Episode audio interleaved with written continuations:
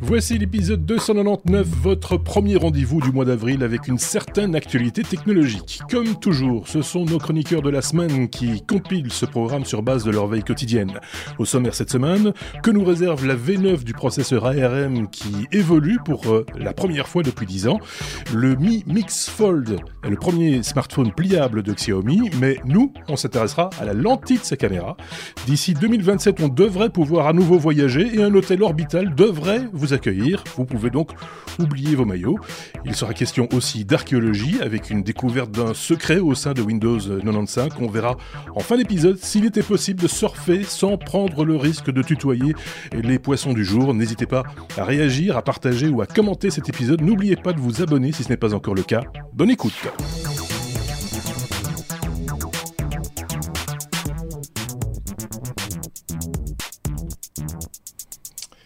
Et les chroniqueurs du jour euh, sont les suivants. On va directement les présenter, on ne perd pas de temps. De l'un côté, nous avons Benoît. Salut Benoît. Salut. de l'autre côté, nous avons Xavier. Salut Xavier. Hello. Qui, pour la petite histoire, a cassé son ampoule d'éclairage, qui fait que là, il a dû, euh, voilà, il s'est jeté sur une lampe de bureau qui traînait par là, et c'est pour ça qu'il a maintenant des yeux bleus. Je suis un peu plus jeune que d'habitude. un peu plus jeune et, et, en plus il a les yeux bleus. C'est très particulier. Euh, donc voilà.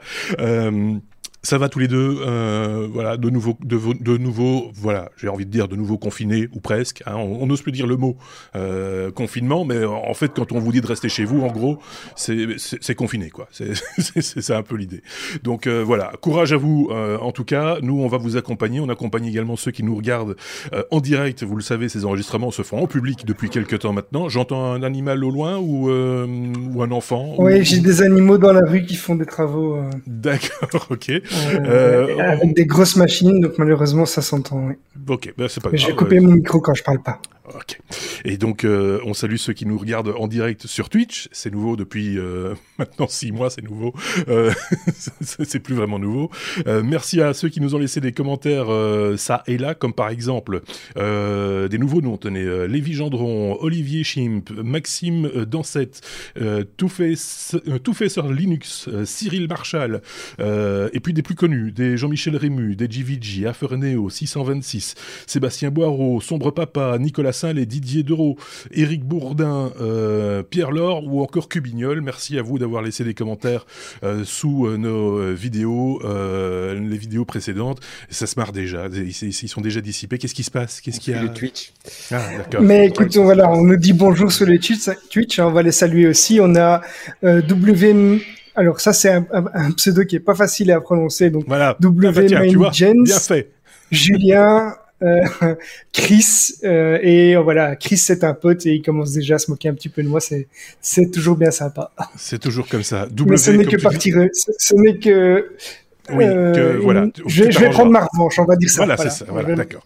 On, s'est vous arrangé entre vous, il n'y a pas de souci. Euh, Non, W, comme tu disais, Ming c'est William, c'est son prénom. Euh, c'est un auditeur fidèle depuis longtemps et qui euh, laisse souvent des commentaires lui aussi euh, sous, sous, nos vidéos. Bonsoir à tous, bien sûr. Bonsoir à vous ou bonjour, c'est selon, euh, quel que soit le moment où vous nous écoutez.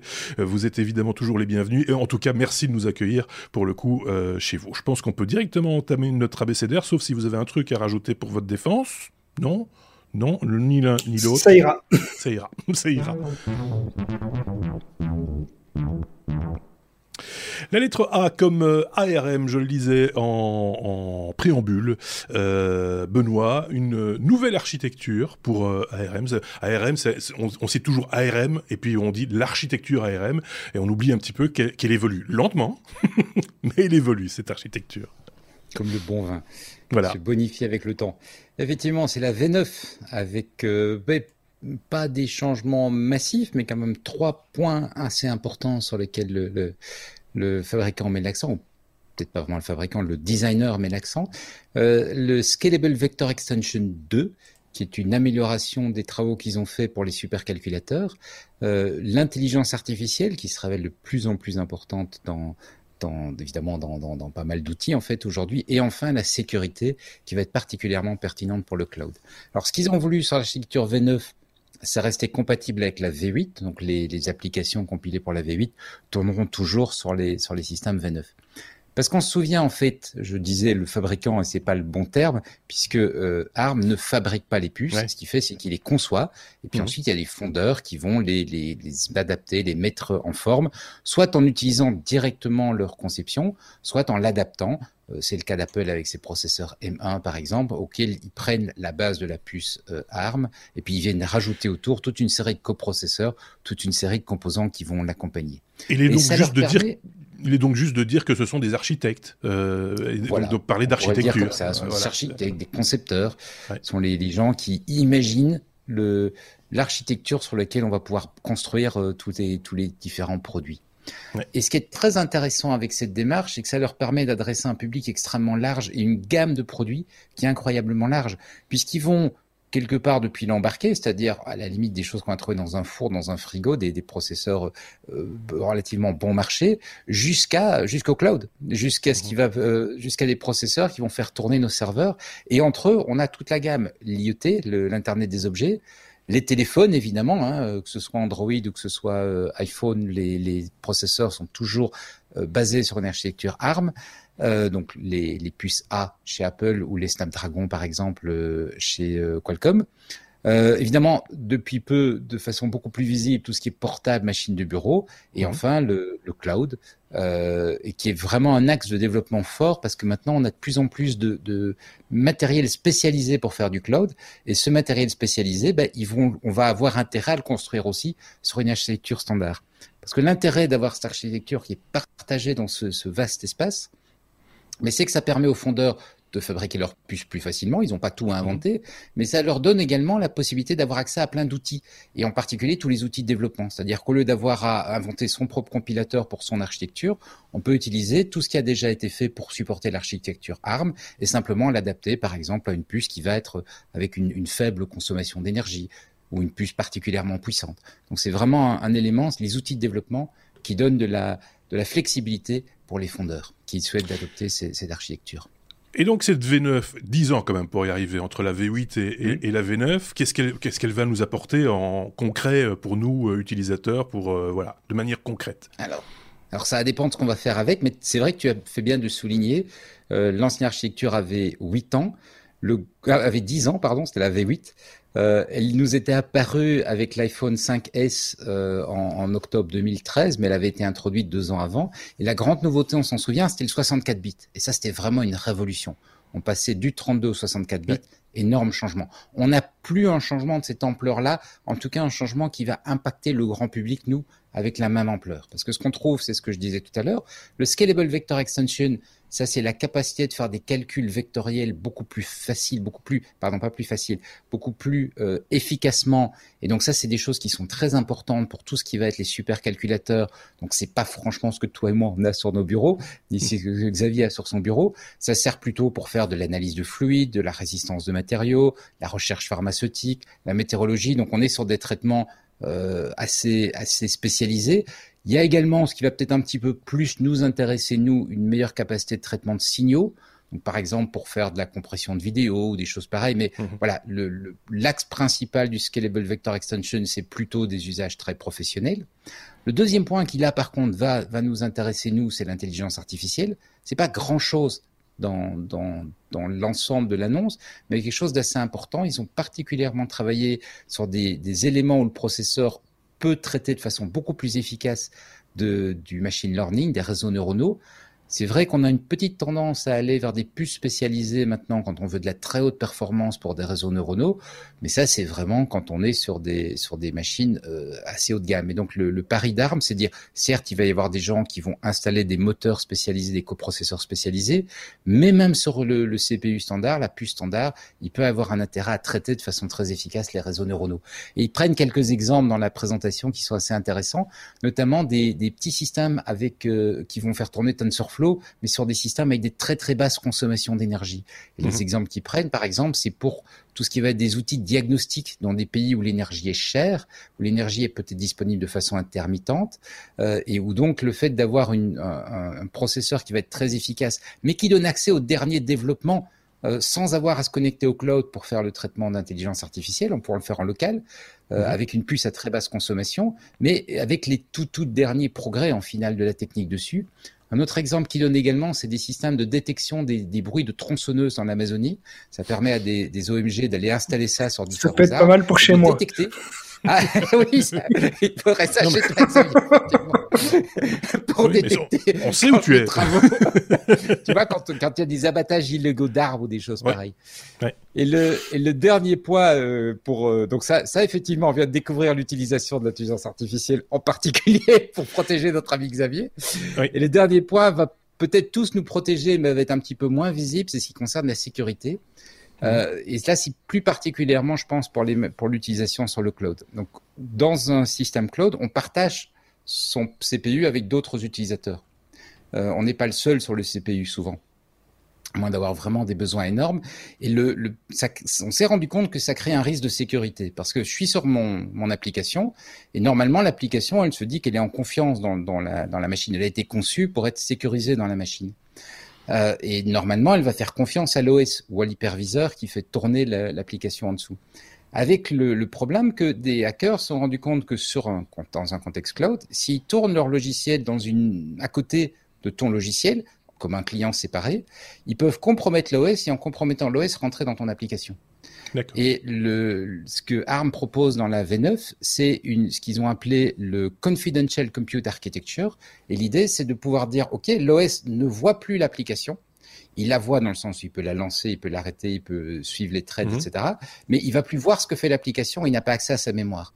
Ce qui veut dire que si on venait à compromettre l'OS, le hacker à côté de toi compromet l'OS, il ne peut pas accéder à tes données, à ton application. Ils ont également profité pour remettre en avant un mécanisme qu'ils avaient introduit il n'y a pas très longtemps, mais qui était peut-être passé un petit peu inaperçu, le Memory Tagging Extension, qui est un outil pour détecter les, situations où en fait une application gère mal la mémoire et du coup créer un risque de sécurité. Donc ils ont vraiment, tu vois, sur, sur cet aspect-là, mis l'accent en disant, OK, dans des contextes de, de cloud, ça, on veut offrir une solution hardware pour sécuriser davantage les, les solutions. Et c'est un petit peu comme ce qu'a fait Apple avec les Secure Enclave, par exemple. Donc, un, une zone de mémoire qui n'est pas visible à l'application principale, qui n'est pas visible à l'OS, ce qui fait que si, si l'OS est compromis, si ton iPhone est hacké, on ne sait pas aller chercher ton, ton, ton, euh, ton empreinte digitale ou l'empreinte de ton visage. Eh ben, c'est un peu la même idée. Ta machine est hackée, mais le voisin ne sait pas aller voir ce que toi tu es en train de faire. Voilà, voilà. C'est quand même c'est une avancée quand même. Je pense, pour, oui, pour l'avenir, voilà. Voilà, on est tranquille pour 10 ans, du coup. Ah, au rythme où ils évoluent, oui, la prochaine annonce, ce sera dans 10 ans. Ce sont un peu les Laurent Voulzy de l'informatique, hein, un, album tous les 10 ans à peu près. Euh, euh... Ils n'arrêtent pas de sortir de nouveaux designs, ils n'arrêtent pas de sortir des évolutions, mais les remises, les grosses mises à jour comme ça, ou les, les grosses évolutions de l'architecture, évidemment, c'est pas, euh, c'est pas tous les ans, quoi. Xavier, peut-être une réaction, une remarque, un commentaire? Écoute, je pense que Benoît a été très complet sur la news et comme je ne l'ai pas, je ne l'ai pas suivi moi-même, je vois pas trop ce que je pourrais rajouter là. Voilà, et sur le chat non plus, en, tout cas rien d'intelligent. je, ne sais pas, je pose la question, Xavier, tu avais l'œil dessus, donc... Euh, ah non, non, pardon, ah. non, je ne sais pas, c'était peut-être une affirmation. Hein, mais... Ah non, non, non, non, justement. non, non, il y a, il n'y a pas de pas de remarque euh, particulière. Il y a juste une blog motion qui disait euh, des armureries en quelque sorte. J'imagine qu'il parlait d'un. Il, il, il, parlait, il parlait, ouais. Mais voilà. Sinon, pas de pas de pas de questions. C'est incroyable quand on éclaire comme ça. C'est de nouveau, euh, Benoît. Il faut laisse, laisse un peu de marge pour pour qu'on puisse poser des questions. Faut que je trouve des erreurs. Oui, il trouve des erreurs. on va faire ça. Ah, à nouveau, mais comme app, euh, Xavier. Euh, Google Slack, euh, Stack, pardon, Slack, non. Slack, c'est pas Google, c'est pas loin. Google Stack vous aide à, à, trier vos documents. De quoi s'agit-il? C'est nouveau ça? Alors c'est, on, va rester un petit peu sur euh, l'intelligence artificielle. C'est Google qui veut tester une nouvelle application qu'ils ont nommée Google Stack, hein, comme tu l'as dit. Euh, Stack en anglais, donc c'est, c'est un, ça veut dire empilé hein, en français. Euh, le but est, est de d'aider en fait les utilisateurs à numériser et à trier des documents. Donc euh, ranger ranger tous les documents qui vous passent sous la main, euh, les tickets de caisse, les factures, les, les cartes, la carte d'identité, tout autre document en version papier. Et l'app va vous de la scanner, elle va catégoriser et elle va retirer les infos pertinentes euh, des documents pour permettre à l'utilisateur de les retrouver plus facilement avec des mots clés, avec le, les, chiffres qui sont dedans. Euh, elle va reconnaître également, par exemple, la date limite d'un paiement pour éventuellement vous faire un rappel par la suite. Tout ça va être stocké dans Google Drive. Alors j'ai malheureusement pas pu tester l'application encore puisque elle est en test euh, public mais encore limité aux États-Unis et aux utilisateurs d'Android. Euh, Google a fort insisté sur la, la, sécurité en disant que ce sera protégé par le compte euh, Google évidemment, qu'on pourra la protéger, on pourra protéger l'accès à, une via une empreinte ou bien via la reconnaissance euh, faciale. Alors ça me fait ça me fait déjà fort penser à des applications telles que Adobe Scan euh, aujourd'hui, euh, qui permet de numériser, qui est, qui est, une application que je vous recommande, qui, qui marche vraiment très bien. Euh, mais je pense qu'ici, ils veulent vraiment rajouter une couche d'intelligence artificielle, et je pense qu'ils sont déjà assez loin dans, dans l'outil, parce que quand on est sur Google Drive, on peut déjà faire des recherches sur euh, des documents avec mhm. la reconnaissance de caractère, etc. Ici, ils veulent aller plus loin sur un espèce de tri automatique, en quelque sorte. C'est pas mal pour les notes, les notes, euh, les notes euh, de frais. Hein. c'est pas mal. Il y a William qui nous dit euh, attention, Google va savoir ce qu'on achète où et quand. Euh, bon, je pense que c'est déjà le cas pour euh, vu qu'ils analysent les emails, etc. Donc voilà, de nouveau, c'est une technologie. On y adhère ou pas. Si on veut en bénéficier, il faut quelque part adhérer au fait qu'on transmette des données. Ça, c'est c'est un enjeu effectivement. C'est alors oui, chacun à chacun de juger. Il y a, y a, enfin voilà moi, je pense qu'on peut y aller en confiance, mais malgré tout, si on, si on, prend la décision à un moment donné d'éviter de partager ces données euh, avec les GAFAM de manière générique, hein, euh, je parle pas que de Google pour, pour le coup ici, bah, à ce moment-là, il faut peut-être aller vers d'autres outils. Euh, je sais pas ce que tu en penses, Benoît, mais c'est voilà, le seul conseil qu'on puisse donner à notre niveau, non? Moi, je rejoins le, le, point de vue de William. Effectivement, je, je n'utilise pas, par exemple, Gmail parce que j'ai pas confiance dans, pas confiance ou je, je ne souhaite pas donner accès à cette masse de données je n'avais pas donné à Google accès à cette masse de données. Euh, et donc, je trouve l'idée très chouette. Je me dis, c'est vraiment l'application qu'il me faudrait parce que c'est, je, déteste la paperasse, mais je déteste la paperasse. donc, si j'avais une solution pour me débarrasser de ces, cette saleté, euh, ce serait vraiment, vraiment, vraiment génial. Mais j'aurais pas confiance dans le, le fournisseur en question. Je vais attendre qu'une que quelque chose, qu'un autre service dans lequel j'aurais plus confiance euh, propose une propose une alternative. Mais l'idée c'est une très très bonne idée. Surtout que là, avec le télétravail, on est de moins en moins au bureau, par exemple, pour rendre les notes de frais. Là, tu les scannes, tu les machins, tu les tries, tu les envoies euh, au bureau. La compta, ils s'en servent de la même manière, ils les trient sur euh, le fournisseur, le restaurant, le prix. Ça a coûté trop cher, je te le rembourse pas, machin, etc. voilà, tout, tout ça, tout ça semble assez assez cohérent, non, Xavier? Tu n'y a pas que cet usage-là. Moi, hein, je, moi, je le fais déjà de toute façon. Avec euh, donc tous mes documents papier, je les transmets à mon comptable en, en, en version numérisée. Et euh, s'il me dit tiens, euh, il me manque un document, ben, je tape un mot clé et je sais tout de suite retrouver, par exemple, sur le base du numéro de la facture, si je lui ai déjà transmis ou pas. Euh, je sais lui dire quand, à quel endroit ça se trouve. Enfin, c'est pour moi, ça devient. Enfin, le le papier aujourd'hui, j'ai encore du mal à comprendre que on transmette, en tout cas dans, les, dans le secteur des entreprises qu'on transmette encore des documents au format papier parce que d'une part ça, ça, ça utilise du papier bêtement, on génère des, on génère des, des frais inutiles, euh, le papier ça s'égare euh, euh, peut-être plus facilement et tout ça aussi, il faut le, tri, il faut le trier derrière. Donc moi je suis comme comme comme Benoît là, je suis 100% numérique quand je peux. Quoi, hein. Même pour le petit en, Belgique pour le petit le petit coupon quand tu vas quand tu allais au restaurant, le petit coupon TVA, etc. C'est moi je regrette. Alors là, là, y a, on rentre dans un autre débat parce que le le, le ticket papier, euh, bon, dans dans l'Oreca, euh, il y, a des, il y a des personnes qui vont se plaindre que c'est un moyen de contrôler aussi le travail au noir, etc. Si on, donc on leur, si on maintenant on, on, les oblige à numériser ça euh, tout de suite, bon, on, on, y est déjà un peu avec les les les, les caisses noires, les caisses, les caisses noires, etc.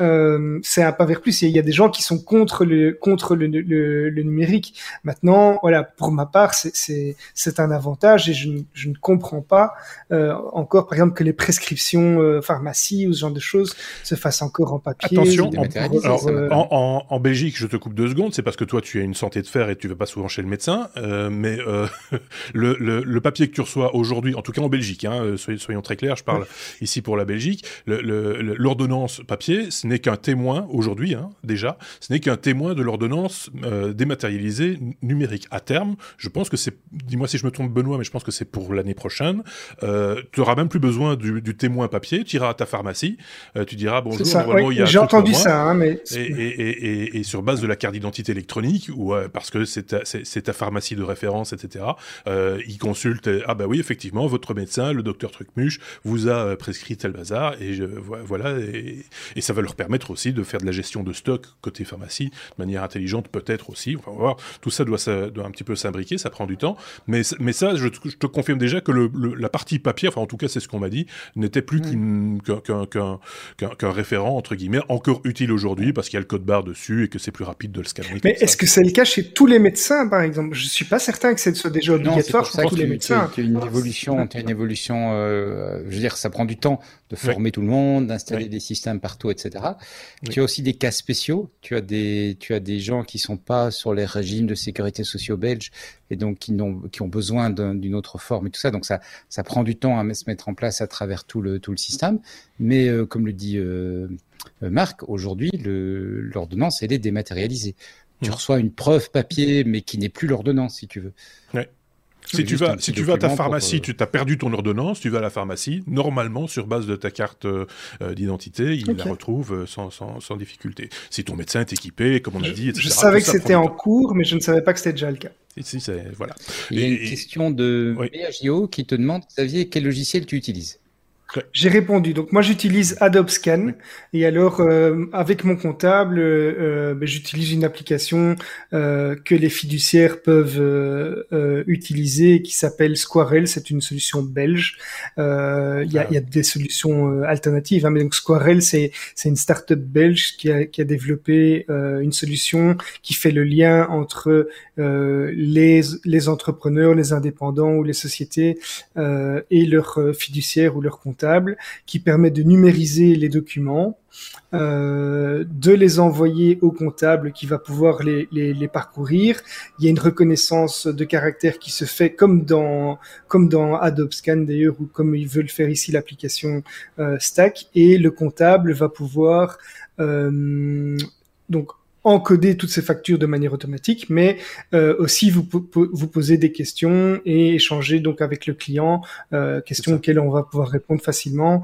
Et j'avoue que euh, cet échange numérique est pour moi euh, un avantage vraiment indéniable parce que euh, quand on recherche un document, est-ce qu'on l'a déjà fourni ou pas, on, on, tape on tape trois lettres et ce numéro de la facture et puis on, on sait tout de suite si on l'a déjà envoyé ou pas. Je trouve ça euh, vraiment vraiment un, un, indispensable maintenant quoi on a tous connu ces, soirées un peu perturbées où on plonge dans les, gros classeurs avec un peu de transpiration ici parce qu'on a perdu ce saloperie de documents et on remonte les documents dans le classeur, etc. Non, c'est pas c'est pas le beau classeur, c'est le 2018, c'est pas le 2017, etc., etc. Ça, c'est fini du, coup.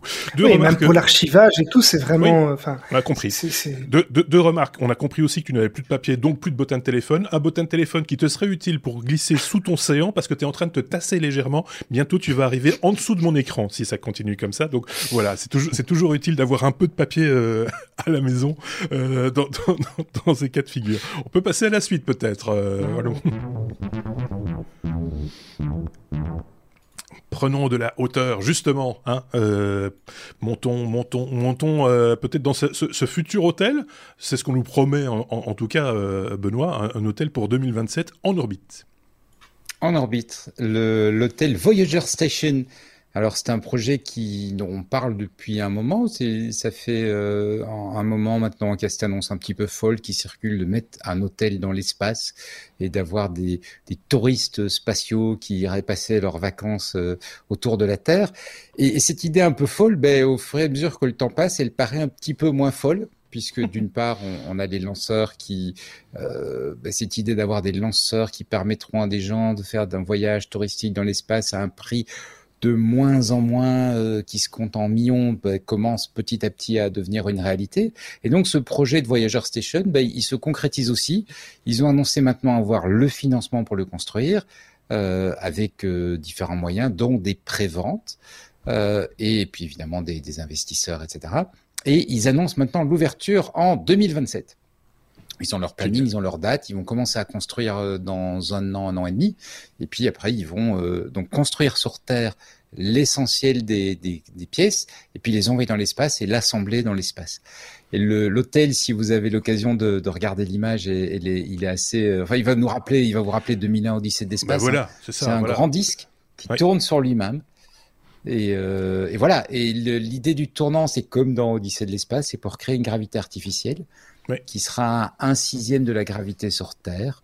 Euh, et bon, bah, moi j'avoue que ça, l'idée m'intrigue. J'avoue que perso, je me sens pas trop aller passer des vacances dans ce genre de lieu, mais je peux très bien imaginer que ça devienne de plus en plus populaire et que petit à petit, euh, c'est quelque chose qui se fasse, quoi. C'est vraiment. Alors, il faut voir pour combien de temps. Parce que à un moment donné, à un moment donné, bon, on l'a vu, on l'a vu, on l'a vu, c'est bon quoi. C'est euh, ceci étant dit, euh, vous n'aurez pas le tournis normalement. Hein. Je pense que c'est 1,2 1,2 évolutions par minute le disque en question, le, le, cercle en, question. Donc, c'est vraiment pour créer une pesanteur artificielle. voilà. Voilà, c'est ça. Et un sixième de la, de la pesanteur terrestre. C'est pas beaucoup, remarque. Hein. C'est un peu comme sur la Lune, en fait. Euh... Mais je pense qu'en même temps, tu vois, si tu envoies les gens là-dedans, et comme tu dis, ils sont enfermés dans leur petite capsule, ils auront, ils auront pas la piscine, ils auront rien à faire, tout ça. Et qu'en plus, ils ont pas la pesanteur, ils vont se plaindre. Donc, je pense qu'il faut conserver un côté spatial. Est-ce qu'il y a la télé dans les chambres C'est quand même très impressionnant. Tu as que le satellite à côté. c'est ça. Je, je, dois orienter mon antenne vers quel satellite pour avoir la télé. Non, mais tu, quand tu montes là-haut, tu regardes pas la télé. Je suis désolé. Tu, tu as la télé, tu, regardes par le hublot en permanence. Euh, pour ceux qui s'en rappellent peut-être, ceux qui nous écoutent et qui n'ont pas l'image, il s'agit de modules qui ressemblent un petit peu à des, à des bonbonnes, hein, euh, euh, accolées les unes aux autres en, en, en, arc de cercle, enfin en cercle en l'occurrence. Euh, et, et, le tout est tenu par quatre, quatre rayons euh, qui, euh, qui retiennent. Donc c'était plutôt Elon Musk qui avait parlé de ça aussi, il me semble. Je pense qu'il était, il était un peu partie prenante dans cette idée, si, si je me rappelle bien, il y a quelques années, mais c'était peut-être pas lui en fait. Bah, bref. Mais euh, voilà, moi je trouve ça magique parce que ça rappelle évidemment 2001 Odyssée de l'espace. On est en plein dedans. Euh, je ne sais pas si euh, Stanley tous les avec. Je vais peut-être finir ma phrase entre temps. je ne sais pas si Stanley Kubrick a, avait une imagination tellement fertile qu'il a, il a directement trouvé la bonne solution technique, ou est-ce que les ingénieurs ici se sont inspirés de, de, de l'idée de, de, Kubrick pour créer le, le, le modèle? Je ne sais pas. Xavier, dis-moi. Tous, les films récents, même aussi avec euh, une occupation dans l'espace, fonctionnent sur, ce, sur cette base de l'anneau qui tourne. Euh, on l'a vu dans d'autres films plus récents. Hein. Oui, c'est vrai. Euh, et pas les meilleurs d'ailleurs. mais, ils ont fait appel à un architecte pour concevoir l'hôtel sur la même démarche quand tu construis un hôtel de luxe. Hein. C'est-à-dire que tu, quand tu construis un hôtel de luxe, tu fais pas simplement un, toit et des murs, tu fais un objet qui va faire rêver. Oui, c'est ça. donc, ils ont fait appel à un architecte et l'architecte, bah, il, il, voilà, il a voulu faire quelque chose qui, soit, on l'espère, sécurisé, confortable et tout ce qu'on veut, mais aussi qui te fasse rêver. Il y a une démarche artistique, quoi, euh, pour le coup, euh, par, par, la même occasion. Euh, et c'est vrai que ça fait un peu rêver, hein, faut, faut reconnaître. C'est, euh, moi, c'est l'arrimage qui me fait rêver. Tu vois, comme dans 2 millions d'Odyssée de l'espace, mmh. où il y a un moment donné, il faut, il faut faire tourner la, la, navette en même temps que le disque, qui a la même vitesse que le disque pour arriver à se, à se, se brancher. Et voilà. On rêve une fois de plus. On va parler un petit peu crypto, euh, Xavier, si tu veux bien. Euh, on va parler crypto parce que, voilà, tu as deux petites news euh, que tu voulais, nous, livrer et la première me fait un petit peu rigoler. Ce sont des brèves, hein. c'est, ouais, c'est, je vais rentrer un peu dans des news un peu plus légères et, et plus courtes, mais ici c'est un vidéaste qui s'appelle Stack Smashing qui détaille une méthode qu'il a qu'il a développée pour miner du Bitcoin avec euh, une Game Boy. Donc euh, la Game Boy, c'est cette console euh, de première génération, je pense, ou deuxième génération de Nintendo. Les plus jeunes ne la connaissent pas. C'était un gros pavé gris avec un petit écran mhm. de 3 ou 4 cm sur 5 mais qui est passé entre beaucoup de mains et qui est maintenant rangé dans les armoires et les musées pour la plupart des gens. alors l'objectif de, de, ce vidéaste, c'était de, de, miner du Bitcoin avec, et pour ça, il, il devait réussir à faire communiquer la console avec les serveurs nécessaires et effectuer les tâches nécessaires pour miner. Donc il a utilisé une solution de microcontrôleur qui est le Raspberry Pi Pico. Donc c'est le, le, le, plus petit Raspberry qui, mhm. est, qui ressemble un peu à cette barrette de RAM, euh, qu'il a connecté à un câble qu'il a fabriqué lui-même pour faire dialoguer la console avec euh, Internet. Ensuite il a, il créer son propre euh, algorithme et enfin sa, son propre sa propre solution de calcul qu'il a mis sur une cartouche euh, compatible avec la Game Boy et il peut miner du Bitcoin mais seulement euh, il va miner du 0.8 H par seconde. Alors, si ça ne vous parle pas, c'est 125 000 milliards de fois moins que les puces les plus récentes qui peuvent miner à du 100 H par seconde. Donc concrètement, si on voulait miner un Bitcoin avec euh, une Game Boy, il faudrait patienter quelques milliards d'années pour avoir un Bitcoin. Donc c'est pas pour tout de suite. Euh, et cette news m'amène à une autre brève en fait, qui fait que si vous avez malgré tout la patience pour miner votre Bitcoin, eh bien vous pourrez bientôt le dépenser sur PayPal, puisque euh, PayPal a annoncé prendre en charge les paiements par crypto-monnaie avec le support notamment du Bitcoin, de l'Ethereum, du Litecoin et du Bitcoin Cash dans un premier temps. Et cette annonce-là, elle fait euh, suite euh, 24 heures seulement après euh, l'annonce que Visa a fait euh, de qu'ils allaient tester un nouveau système de paiement avec des stablecoins euh, sur la blockchain Ethereum. Donc, pour rappel, les stablecoins, c'est ces monnaies qui sont calquées sur une monnaie fiat, une monnaie réelle, donc mhm. avec une valeur qui ne change pas, qui est moins volatile que les crypto-monnaies actuelles. Et donc, c'est, c'est, ce sont des grands pas quand même pour l'adoption de masse. Euh, donc c'est pour ça que c'est important. Et indirectement, ça va permettre aussi, euh, alors évidemment avec un, avec la commission de PayPal, mais euh, ça va permettre de d'accepter la crypto-monnaie pour tous les petits commerçants en ligne et tous les commerçants en ligne. Et donc c'est vraiment un grand pas vers l'adoption de masse des, des crypto-monnaies. J'ai l'impression que les annonces se répètent euh, ces dernières semaines ou ces derniers mois concernant les crypto-monnaies. Ça bouge hein, de ce côté-là. Je dis pas de bêtises, euh, Xavier. Toi qui t'intéresses de ça. oui, ça bouge. On, en parle. Bon, euh, il y a Elon Musk hein, notamment qui, qui n'y est pas pour rien parce qu'il a, il a fait quelques tweets. il a fait une annonce avec Tesla aussi qui a, qui a acheté. On en a parlé la semaine passée. Voilà, on en a parlé. Mais donc il y a, il y a effectivement plusieurs news qui expliquent aussi la, hausse, la hausse récente du Bitcoin. Mais c'était un des enjeux principaux euh, que tout le monde redoutait, c'était l'adoption de masse, et on est quand même tout doucement en train d'y arriver, euh, puisqu'il y a, il y, a, même des, gouvernements qui euh, commencent à reconnaître certaines monnaies, et, et euh, on l'avait dit, euh, je l'avais dit, je crois, dans le dernier épisode, que un, un pays même allait, allait, envisager de payer des, des, fonctionnaires s'ils le souhaitent en, en, en Bitcoin. Donc oui, on commence tout doucement à se diriger vers une adoption de masse, même si des pays par contre le bloquent complètement. Oui, c'est ça. ça illégal. mais certains économistes sont vraiment contre. ils le rendent illégal, mais de là à pouvoir le bloquer, c'est encore, c'est encore autre chose. Hein, Benoît, un avis sur la question ou pas? C'est comme tu veux. Je trouve l'idée amusante. Le, pour en revenir à la news avec la, la Game Boy, c'est assez amusant. Et, j'avais pas réalisé, c'est intéressant que tu l'expliques comme ça, Xavier, dans l'annonce de, de PayPal et de Visa, j'avais pas réalisé que ça permettrait effectivement à des commerçants d'accepter du Bitcoin, des petits commerçants d'accepter du Bitcoin. Je me dis ah, indirectement, oui. Quel est l'intérêt de la chose Mais oui, tu as raison.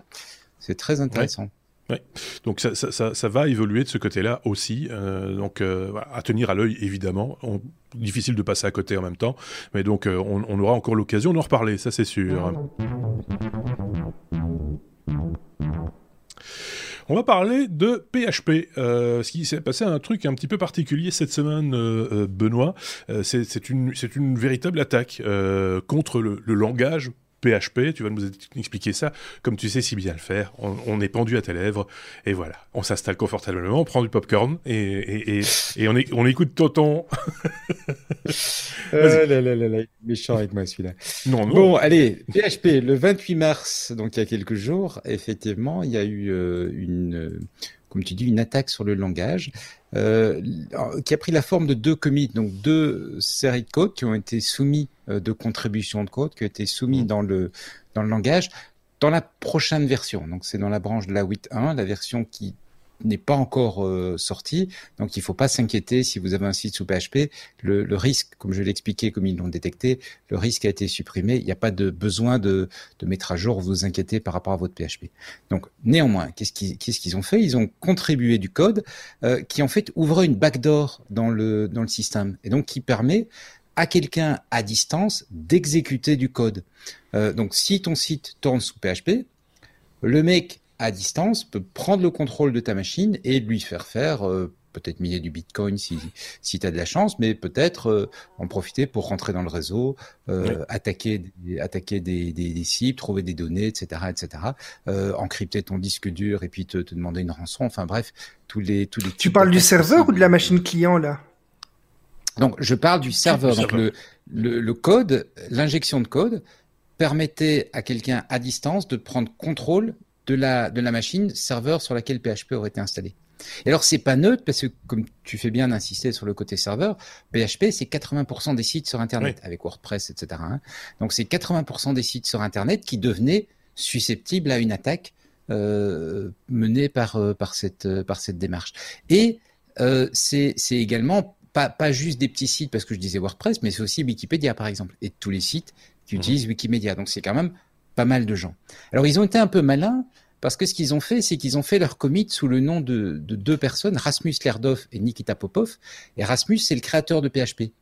Euh, et donc quelque part, il y a, les, outils étaient pas les outils qu'utilise le groupe PHP n'étaient pas très sécurisés et ont permis de, faire cette contribution comme si elle venait euh, du créateur de PHP lui-même ou de Nikita Popov, qui est un développeur bien connu dans la communauté. Alors, euh, en préambule de cet enregistrement euh, de, ce podcast, on en discutait un petit peu euh, en off, comme on dit, Benoît, et je disais, c'est quand même idiot d'utiliser ces noms-là, puisque ce sont les noms des, créateurs, ils sont repérés tout de suite. et tu me disais, non, pas nécessairement, parce que il faut non, moi, je comment, trouve ça, comment une équipe s'organise. C'est plutôt malin. Moi, je trouve que c'est malin parce que ça, ça, ça construit bien dans la culture d'une équipe de développement, où souvent tu as un phénomène où les, les personnes euh, on va dire les, les, les, contributeurs historiques, les contributeurs seniors sont des gens en qui on a confiance et on va plutôt regarder les contributions faites par des juniors, faites par des nouveaux.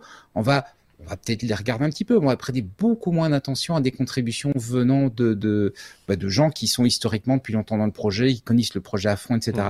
Parce que ce qu'on cherche quand on relit les contributions, c'est en fait avoir est-ce qu'il n'y a pas une erreur, euh, une erreur qui pourrait être commise parce que bah voilà la personne ne connaît pas bien le fonctionnement, n'a pas encore tout bien maîtrisé.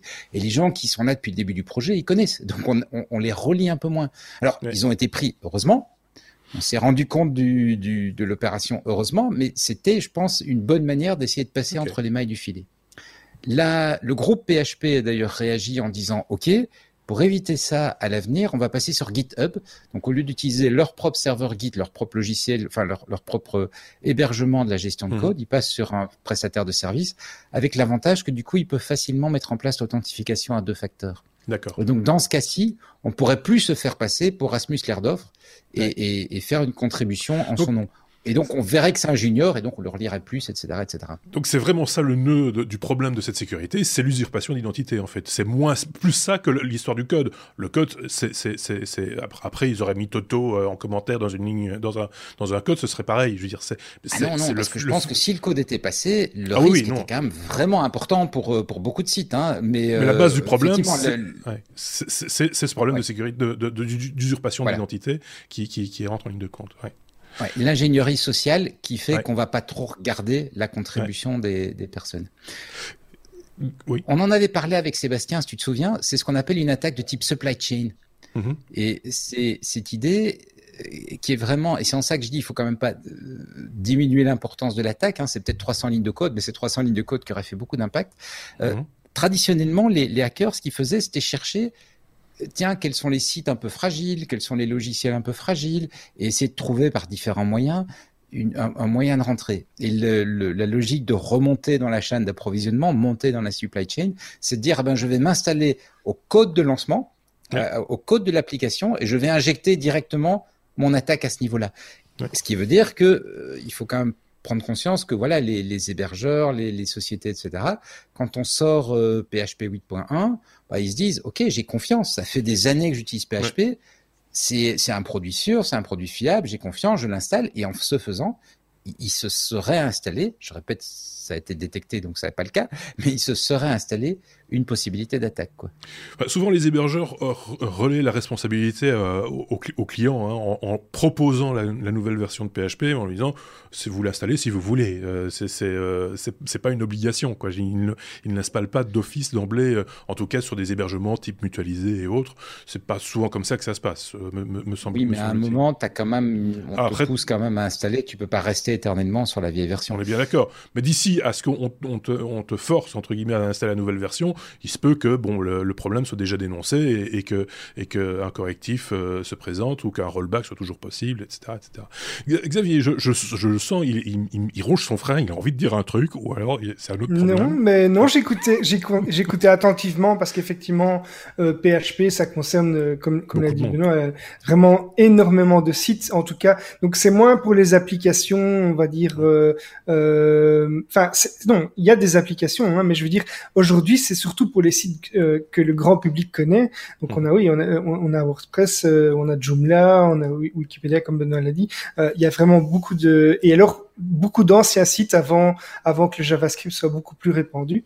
Euh, mais heureusement, euh, la plupart de, de ces sites dépendent surtout de l'hébergeur euh, qui, qui lui installe une version et propose euh, éventuellement de passer de l'une à l'autre. Et donc le, grand public lui ne touche pas toujours à ça, euh, mais euh, ça aurait pu effectivement faire beaucoup de dégâts parce que si c'était passé et que c'était déployé par beaucoup de monde Là, les, les, les, gens ne le voient pas. Ne le voient pas. C'est, pour, pour reparler de pour reparler de, de WordPress, c'est, peut-être le cas aussi avec d'autres euh, d'autres CMS type Joomla ou, ou autres. Souvent, c'est, quasiment tous les CMS. Hein, souvent, c'est souvent c'est WordPress qui, qui, qui te dit attention, votre votre version PHP est peut-être un petit peu de, en décalage par rapport à ce qu'on demande aujourd'hui. Et c'est à ce moment-là que tu te dis bah tiens oui, j'irais bien voir euh, chez mon hébergeur si je ne dois pas faire une mise à jour PHP. Et on suit euh, l'évolution en fonction plus de l'application qu'on en fait que que de la disponibilité d'un de, de, nouveau langage.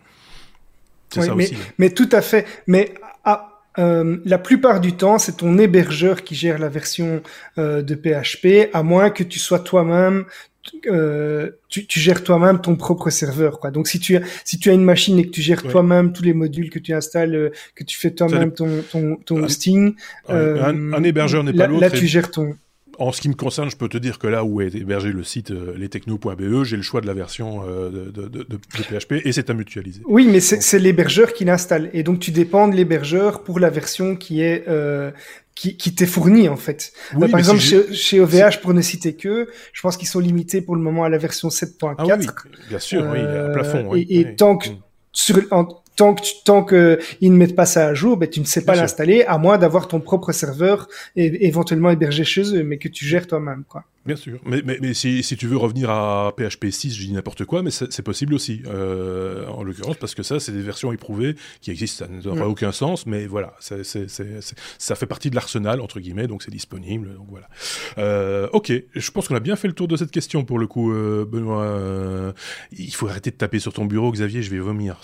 Chaque fois, chaque fois que tu touches à ton bureau... Ah, mon micro était coupé, donc j'ai pas... Non, c'est pas le son, c'est l'image, ça, ça bouge. T'as la caméra qui est montée sur ressort. Je dis ça en passant, Hein, mais pas grave. W, euh, comme euh, Windows 95, parce qu'on était aussi écouté en France, euh, on tient à, le dire aussi, une version de Windows qui manifestement n'avait pas livré tous ses secrets. c'est en tout cas le titre de cette news, Benoît. Euh, c'est le titre de la news, effectivement. C'est Xavier qui va la détailler. et moi, si j'ai envie, et moi, j'ai envie que ce soit toi qui m'en parle. je change tout. je change pas les sujets, je change les chroniqueurs. Ok, mais j'écoute alors. Donc, Xavier, du coup. Oui, mais donc pour rappel, euh, Windows 95, comme on dit en Belgique, ou 95, est sorti le 24 août euh, de, la, de la même année. Euh, et donc ça fait déjà un petit moment. Et Microsoft a cessé le support euh, logiciel de, cette, de ce système d'exploitation en décembre 2001. Donc ça fait déjà 20 ans. Euh, mais il y a un développeur hacker qui s'appelle Albacore qui a trouvé un Easter egg. Donc pour, pour rappel, Easter egg, ce sont ces fonctionnalités cachées par les développeurs euh, souvent à des fins euh, humoristiques ou bien pour laisser une empreinte euh, en quelque sorte une signature ou ou même parfois pour nuire aussi à, un logiciel mais généralement c'est plutôt gentil. et il l'a annoncé dans un dans un tweet que le message que le l'Easter egg était caché dans la messagerie internet de Windows 95 et Internet Explorer 4. Euh, alors il explique pour, pour, pour euh, voir cet easter egg, il faut allumer un PC sous Windows 95 évidemment, aller dans le menu démarrer, il faut se rendre dans les programmes, ensuite on va lancer Internet Mail euh, on va cliquer sur Aide, on va aller dans la partie à propos de Microsoft Internet Mail et News et on va sélectionner euh, un DLL qu'il nomme qui s'appelle ComCTL32 et on va cliquer sur OK. Et à ce moment-là, il y a une liste déroulante avec le nom de tous les développeurs qui apparaît euh, avec, euh, enfin dans une petite fenêtre à, la manière d'un générique de film un peu comme un Star Wars. Euh, et une fois l'animation terminée, ben le, le système d'exploitation vous ramène automatiquement à la, section à propos. Et donc ici, on est clairement dans un historique, comme j'avais dit, qui, permet de signer euh, le, logiciel pour les, pour les développeurs. Des centaines de milliers de films qui ont été tournés. Et Xavier, pour nous expliquer ce que c'est, dit comme un Star Wars. ça, j'aime beaucoup. pour parler du générique. Bon, bref. Oui. C'est rigolo euh, de, retrouver, de trouver ça maintenant. Le, ça, fait un peu le, gars qui a, qui a codé ça et qui se dit Oh la vache, il y a personne qui a trouvé personne, personne, personne a trouvé, je lâche l'affaire. Là, je le dis maintenant, s'il est temps. tu vois, c'est un peu ça, quoi. C'est euh, c'est un peu dommage de ne pas l'avoir découvert plus tôt, en fait. Euh, Avant de mourir. Il a, raté son effet, oui, par exemple. Il a raté un petit peu son, son effet. En même temps, sortir un Easter egg maintenant, c'est la période. Hein. Il faut, c'était le moment, le moment rêvé. Ou bien c'est plutôt bien joué. Le type, on parle encore de lui 20 ans après, quoi. oui, c'est ça. C'est un peu ça l'idée aussi, effectivement. Euh, je sais pas si Benoît avait un commentaire à faire. T'en as, as lâché, toi, des easter eggs dans tes codes, euh, dans, tes, dans tes programmes? Oui, j'en ai parfois mis, effectivement. Hmm. J'en ai parfois mis, mais des, petites choses pas aussi sophistiquées que ça. Hein. Je me souviens d'un, mais ça c'était dans, dans un soft, euh, je ne sais plus lequel, c'était un tableur ou un truc comme ça. Où ils avaient mis un jeu ou un genre un petit simulateur de, de vol euh, c'était quand même assez impressionnant. quoi. C'était un logiciel de bureautique, mais je me souviens plus duquel. Oui, oui, et tu faisais une manip et t'arrivais dans un simulateur de vol. C'était assez waouh. Mais je pense que c'était dans Excel ou dans Word et que t'arrivais dans le premier Flight Sim. C'était un truc dans ce goût-là, oui. C'était ça l'idée, en tout cas. Oui, oui, bien sûr. et créer des vocations. Qu'est-ce que je fous dans ce bureau? Et, et, à l'époque, en plus, tu avais des jeux qui avaient la touche boss. Je sais pas si vous vous souvenez de ça. Tu avais des jeux, tu avais une combinaison de touches qui affichait un écran qui ressemblait à un tableur pour si ton Oui, oui, oui, c'est juste. Effectivement, c'était pour, pour éviter ce genre, de... avais l'effet inverse aussi. Tu avais fait inverse pour sortir du programme. Oui, euh, Xavier. Oui. J'ai l'info, c'était dans Excel 97, donc 97. D'accord, ok. Elle n'aura jamais pas tout ça. Non, c'est ça, voilà, on se prend de nouveau un coup de vieux, c'est sympa, merci. Merci beaucoup euh, de nous rappeler tout, tout ça. Enfin, c'est rigolo, ce petit, cette petite promenade archéologique. Euh, euh, en même temps, qui a encore Windows 95 et, qui, prend une machine? Et on a, on a Diren66 qui nous dit que dans Word, il, il, pense qu'il y avait un flipper. Hmm. Ça, je m'en souviens pas, mais. Euh, non, je, je, pense que c'était natif dans, dans, dans, Windows 3.11, oui, mais, mais euh, voilà. Allez, on passe à la suite. On était à la lettre X comme Xavier, mais c'est pas Xavier qui va en parler. On va parler de Xiaomi. Euh, je, continue à tout mélanger. Hein. Euh, et d'un nouveau smartphone pliant, mais ça, j'ai déjà dit, je ne veux pas qu'on en parle dans ce podcast. C'est terminé. On ne parle pas de, trucs qui cassent, parce que ça, une pliure, ça peut casser. Tandis qu'ici, pas de risque que ça, que ça casse, que du contraire, c'est le premier objectif liquide, monsieur. Voilà, effectivement, le Xiaomi Mi Mix Fold. Euh, ils, ils, disent quand même qu'ils ont testé la pliure de l'écran euh, un million de fois pour l'écran et 200 000 fois pour la charnière. Donc ils ont quand même une certaine confiance dans leur euh, dans leur solution. Mais comme tu le dis, c'est pas ce qui moi m'a particulièrement marqué dans le téléphone, c'est le fait que ce soit le premier appareil photo grand public avec un objectif liquide. Donc au dos, il y a, il y a trois modules euh, de façon assez classique. Et maintenant, il y a souvent plusieurs modules photo. Le module qu'on va appeler un peu principal avec un, appareil photo à ultra haute résolution, 108 millions de pixels, un ultra grand angle 123 euh, degrés euh, avec 13 millions de pixels et le petit nouveau, celui qui est vraiment excitant, le télé avec 8 millions de pixels, mais un, un télé trois fois, la capacité de faire de la macro en 80 mm et la première lentille liquide, objectif liquide sur un appareil grand public. Euh, et qu'on peut s'acheter. Et, et, pour le coup, tiens, je m'intéresserais peut-être à Android. Alors, ils annoncent également. C'est enregistré, tu sais ça. Merde, je dois faire attention. Alors, ils annoncent également pour piloter le truc, ils ont mis une puce nouvelle qu'ils ont développée en interne, qui est la Surge C1. Donc c'est leur puce de traitement d'image avec laquelle ils annoncent une qualité d'image considérablement améliorée, doublée en qualité d'image par rapport à leur génération précédente. L'objectif liquide, parce que c'est ça qui est intéressant, de quoi s'agit-il? Il c'est en fait, comme le nom le dit, un objectif qui, au lieu d'être un verre, donc un, un verre minéral ou plus en plus souvent, enfin quasiment systématiquement d'ailleurs sur les, sur les appareils photo un verre organique, donc du plastique. Hein. C'est le nom mhm. sympathique. Le verre organique, ça veut dire plastique, mais ça fait un petit peu plus upscale. donc d'avoir des une ou plusieurs lentilles en, en, verre organique qui sont montées sur un petit système de rail avec un petit moteur qui les fait bouger pour faire le zoom, donc on fait bouger les lentilles les unes par rapport aux autres, ou pour faire la mise au point, on les fait bouger les unes par rapport aux autres. Eh mhm. bien, on remplace tout ça par une petite goutte d'un liquide et la petite goutte, on a déjà tous regardé une petite goutte et puis on voit à travers, on, on, voit une image. Je croyais que tu dire tout le monde a une petite goutte. non. Pas une comme ça. Je pensais à cette image classique, et on a déjà tous vu et je pense qu'on a tous vu en réel et en photo la petite goutte d'eau euh, à travers laquelle tu vois en fait le monde, tu vois, le, bah, c'est le même principe. Sauf que la goutte en question, elle est, il y a deux, deux grandes méthodes pour le faire. Elle est euh, mise dans un liquide, dans un liquide de notre nature, et donc on a deux liquides qui ne sont pas miscibles, qui ne peuvent pas se mélanger l'un à l'autre, mhm. ou on a une surface hydrophobe, c'est-à-dire une surface qui va rejeter l'eau sur laquelle va se placer le liquide, et ça permet en injectant du, du courant électrique de contrôler la forme de la goutte. Et quand on contrôle la forme de la goutte, eh ben on sait changer la focale, donc faire un effet de zoom, le zoom trois fois, ou on sait changer la mise au point et donc faire une mise au point euh, plus ou moins proche sur l'image. Gros avantage par rapport aux composants mécaniques, c'est beaucoup plus petit parce qu'il n'y a pas de moteur, il n'y a pas de rail sur lequel ils doivent se déplacer, il n'y a rien de tout ça. C'est beaucoup plus léger parce qu'il n'y a toujours pas de moteur, pas de rail ni quoi que ce soit.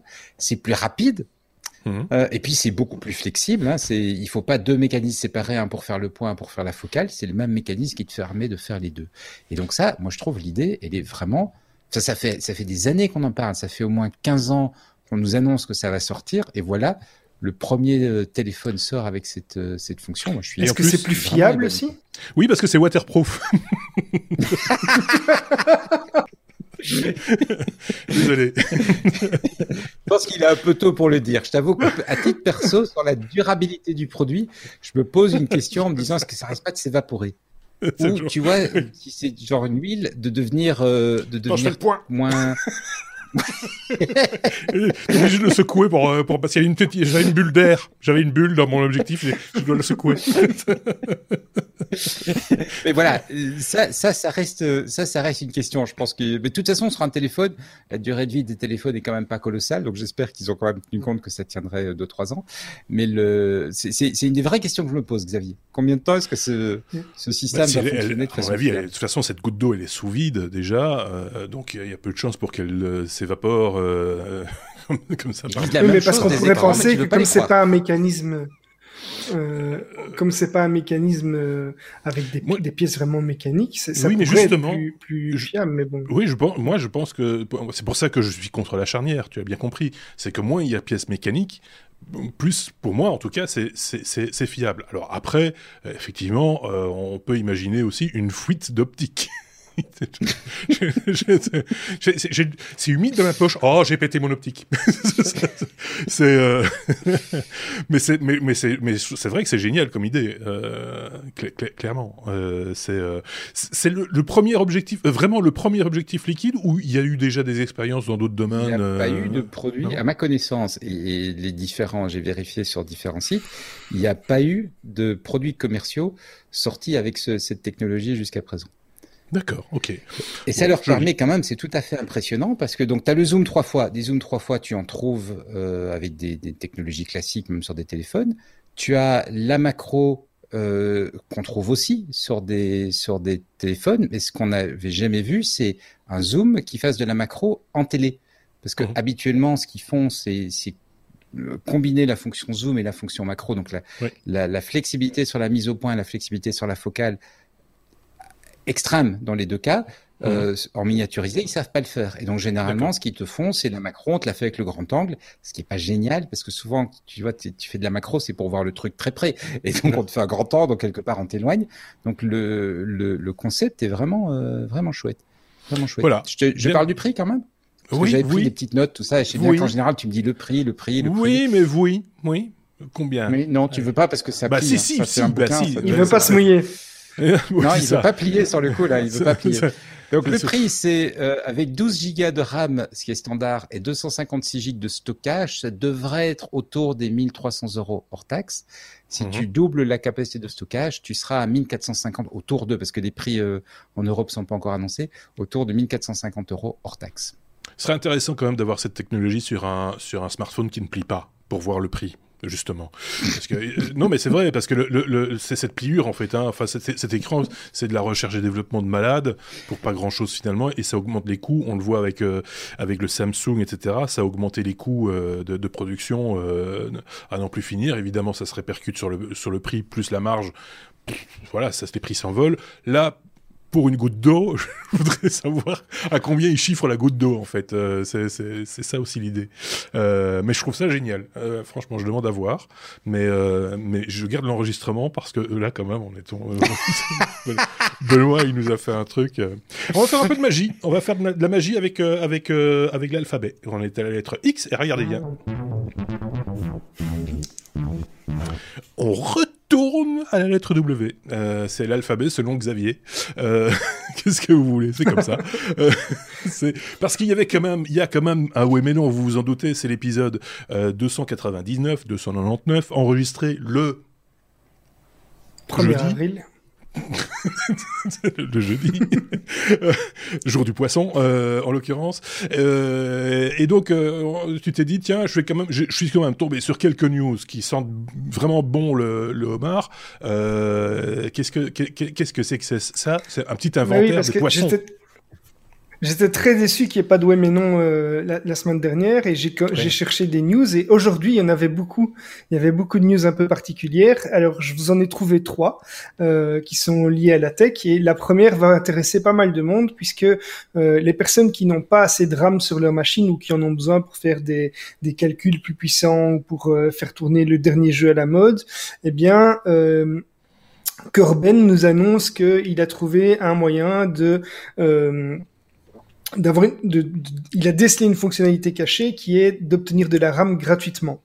Mhm. Alors pour ça, euh, quand, quand, votre ordinateur rame un petit peu, il suffit d'aller euh, sur un, un, site web et il va être possible de télécharger de la RAM sur Internet.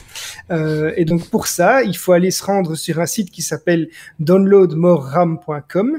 Euh, et quand on clique sur ce site, on va choisir ensuite euh, l'option euh, qu'on souhaite, hein, donc par exemple 8, 16, 32 Go de RAM en plus, et sans rien payer, juste en téléchargeant ce petit logiciel on va pouvoir obtenir la quantité de mémoire dont on a besoin et on aura un PC hyper puissant euh, jusqu'au prochain démarrage évidemment. Donc c'est c'est c'est pas mal pour euh, obtenir de la RAM gratuitement et euh, aller aller sur internet beaucoup plus rapidement, faire tourner vos vos logiciels. C'est une première nouveauté qu'on apprend aujourd'hui, ce jeudi 1er avril. Alors on a également une société de, de trampoline qui a franchi un gros pas dans la technologie puisque ils ont dévoilé le, euh, le Vuli Anti-Gravity Trampoline. Et donc c'est un, un un trampoline euh, anti-gravité. Euh, en gros, c'est un système avec un, un plastron magnétique euh, et autour du trampoline, vous avez des espèces de gros électroaimants qui vous, vous, maintenir en lévitation au-dessus du trampoline et vous faire vivre euh, comme si vous étiez dans l'hôtel euh, euh, dont a parlé Benoît un petit peu plus tôt dans l'espace. tout ça avec un trampoline dans votre jardin, c'est fabuleux et ça a l'air déjà très bien très, très au point dans la vidéo qui, qui nous est partagée par la société Vuli. Euh, la dernière news, ça va plaire, euh, ça va plaire aux, personnes qui euh, veulent se faire voir un petit peu plus sur le stream ou bien qui vont en boîte de nuit et qui veulent euh, avoir la dernière coupe à la mode. En fait, c'est Razer euh, qui est présente dans un, un, secteur dans lequel on ne l'attendait pas. Donc Razer, pour rappel, c'est une marque américaine qui vend et qui développe des des, des casques, des claviers, des souris, des, des périphériques qui sont dédiés aux gamers et mhm. qui euh, ont souvent euh, la capacité, un petit peu comme euh, le clavier que j'ai, de, de varier la luminosité en mode RGB, donc rouge, vert, bleu. Et ici, ils vont offrir une teinte à vos cheveux avec le produit qui s'appelle Razer Rapunzel Chroma, qui est, selon ce qu'ils disent, le premier produit de soins capillaires RGB au monde. Et donc, ça va permettre un éclairage du cheveu 100% personnalisable, avec euh, la possibilité de, de, faire varier la couleur de vos cheveux dans un spectre composé de milliers de couleurs différentes. Euh, ça s'applique très facilement. Donc, c'est un petit gel qui est composé de 1337 ingrédients actifs, c'est précis, qu'on va étaler sur les cheveux. Euh, et par la suite, on, a, on devra juste télécharger une application sur son smartphone et on pourra choisir euh, la couleur de ses cheveux, les animations euh, et euh, en plus de ça bénéficier de fonctions énergisantes, rayonnantes et luxuriantes comme le dit la marque. on espère qu'on pourra mettre ça également sur sa barbe et avoir une brillance époustouflante en boîte de nuit ou pendant son stream sur Twitch. Donc voilà, pour la 300e, on t'appliquera ça, Marc, pour faire des vues. Hein. Thierry, c'est pour toi.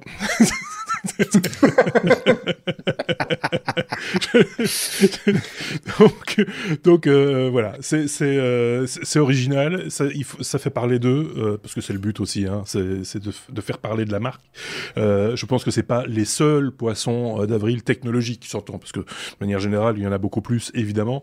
moi, je trouve que c'est une tradition qui a perdu un petit peu de son sel avec les, les fake news. Vous voyez ce que je veux dire, c'est que il faut à peu près autant d'énergie pour créer un poisson, un bon poisson d'avril qu'il en faut pour créer une fake news et inversement. Et donc c'est toujours un peu dangereux de se lancer là-dedans, surtout quand on est, ce qui n'est pas notre cas, je le précise au passage, quand on est journaliste et qu'on a une crédibilité à, à, maintenir et, voilà. Donc c'est, euh, faites attention quand même de ne pas tomber, de ne pas partager n'importe quelle couillonnade sur les réseaux sociaux. Alors, voilà. T'es pas le seul à penser ça. Ça a l'air d'être bien quand même. en même temps. Hein. Euh, euh, Benoît, Vas-y, Benoît, vas-y. J'ai téléchargé la mémoire, là, comme tu disais, ça s'est bien passé. Hein. Ah, mais, mais, tu es moins saccadé, hein, du coup. Tu... Oui, ça. oui, oui, ça se voit. Oui, ça se voit bien. On va dire ça. Hein euh, mais pour, pour, rebondir sur ce que tu disais, Marc, et plus sérieusement, en fait, euh, euh, il y a des grands, des grandes sociétés, et pour ne citer qu'elles, il y a euh, Google et Microsoft qui ont décidé, dans un communiqué très officiel qu'ils ont transmis à leur personnel, de ne pas faire de, de poisson d'avril l'année passée et cette année, pour des raisons évidemment liées à la crise. Ils disent voilà, c'était pas le bon moment, mais aussi parce que ils se sont dit que contrairement à ce qu'il pensait, l'effet euh, des, des, des fake news en fait qu'ils répondent pour, de ces blagues, euh, l'effet n'est pas aussi positif pour la marque que ce, que ce à quoi il s'attendait. Euh, alors ça, je pense que c'est partagé. Enfin, l'opinion varie d'une marque à l'autre, mais euh, en tout cas, ces deux dernières années, c'est le cas de Microsoft et de, et de Google. Google qui avait fait des chouettes, quand même des chouettes euh, poissons d'avril qu'on avait partagé par le passé, mais il y en a quelques-uns. Vous pouvez encore les retrouver dans l'historique. Ils en ont fait des chouettes quand même. Mais ça devient, ça devient difficile hein, d'en faire des, des, des, des, sympas, etc. Parce que effectivement, il y a ce, cette ambiance à la méfiance. c'est vrai que, par exemple, les deepfakes permettraient de faire de superbes poissons d'avril, mais en même temps, ça mettrait quand même en évidence le danger de, ces, outils qui, par ailleurs, sont, formidables de point de vue purement technologique, mais d'un point de vue éthique, posent plein de questions. Quoi. Donc euh, voilà. Donc c'est un oui mais non en demi-teinte, j'ai presque envie de dire, euh, sur euh, cet épisode 299, le dernier, avant l'épisode 300, qui s'en vient la semaine prochaine. 300e épisode. Ce que je peux déjà vous dire, c'est que je suis en train de préparer mon seau, mes rouleaux, mon échelle, etc. Et que je vais sans doute refaire un peu les peintures. Voilà, je peux dire que ça.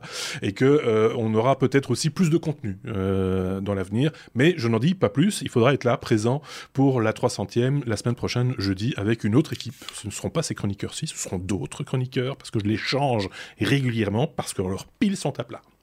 C'est parce que voilà, c'est comme ça. C'est parce que ils sont, ils marchent à pile. Xavier, tu voulais dire un truc? Alors, si je peux rebondir par rapport à ce que oh, KNGL nous dit et d'Irène, donc KNGL nous demande tiens, est-ce que ça vous est déjà arrivé de transmettre involontairement des infos erronées? Je, je, dis ben, je plaide coupable. En général, on corrige vite, et c'est ce que je vais faire maintenant puisque Diren 66 euh, nous a apporté effectivement la procédure euh, pour, pour euh, accéder à l'Easter egg du, du flipper dans Word 97. Ah ben voilà. Et donc il y avait bien un egg caché avec le flipper. Voilà. Et ceux qui étaient sur le, du coup, tu notes, tu prends, tu prends note de l'historique et tu me l'envoies. Comme ça, je le mettrai en commentaire euh, sous la vidéo parce que tous ceux qui nous écoutent en différé, et la majorité d'entre eux le font, n'auront pas euh, accès au chat euh, sur, sur Twitch et je ne voudrais pas les frustrer à ce niveau-là. Donc, on va récupérer cette prose et en faire un post pour être précis. Benoît, tu avais un truc à rajouter? T'étais étais sur le point de rajouter un truc ou pas? C'est bon. C'est bon. Non, c'est bon, Sergi. C'est bon. T'as pris la, as, pris la 128 évidemment. J'ai pris, j'ai pris la plus grosse que j'ai pu trouver. On reste là aussi, c'est enregistré. Pardon. Merci en tout cas à tous ceux qui nous ont suivis via Twitch. Merci à vous deux, euh, Benoît et euh, Xavier. On se retrouve très bientôt, évidemment, et, bien entendu, la semaine prochaine pour la 300e. Passez une très très bonne semaine. Prenez euh, bien soin de vous et de vos proches.